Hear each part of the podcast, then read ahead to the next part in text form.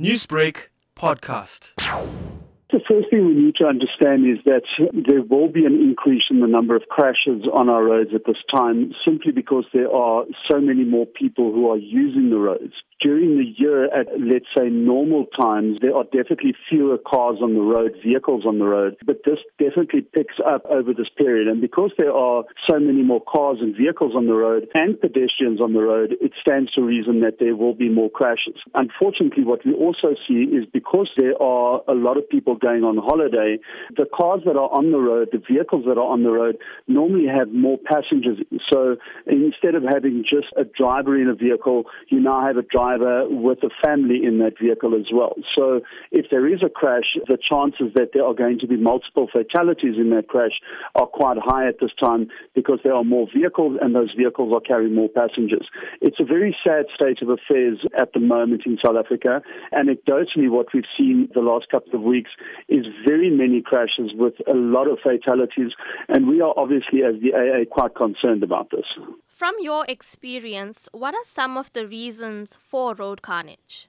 When we look at the statistics and the analysis that they give us, human factors play around about 95% of the role in the crashes that we see. Road factors and environmental factors play the rest. But it's really human factors. So it's people who are not focusing on the road. In other words, people who are texting and driving. We're looking at issues such as speed. Uh, perhaps alcohol comes into the picture. We're looking at people who are disregarding the laws of the road. In other words, over taking on a blind rise or on solid white lines.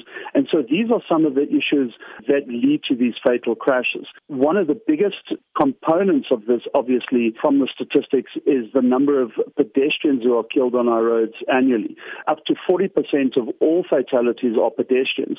And when we look at the reasoning for this, it's pedestrians who are not making themselves visible to motorists, pedestrians who are drinking and walking, and it's pedestrians who are crossing over roads at very dangerous points. There is also this factor of motorists who are not paying attention to the road and not heeding pedestrians when they are in the vicinity. So what I think we need to be seeing if we want to change the situation is more mutual respect between pedestrians and motorists, but also amongst all road users, an increase in focusing on the road and being aware of your surroundings and then obviously also obeying the rules of the road.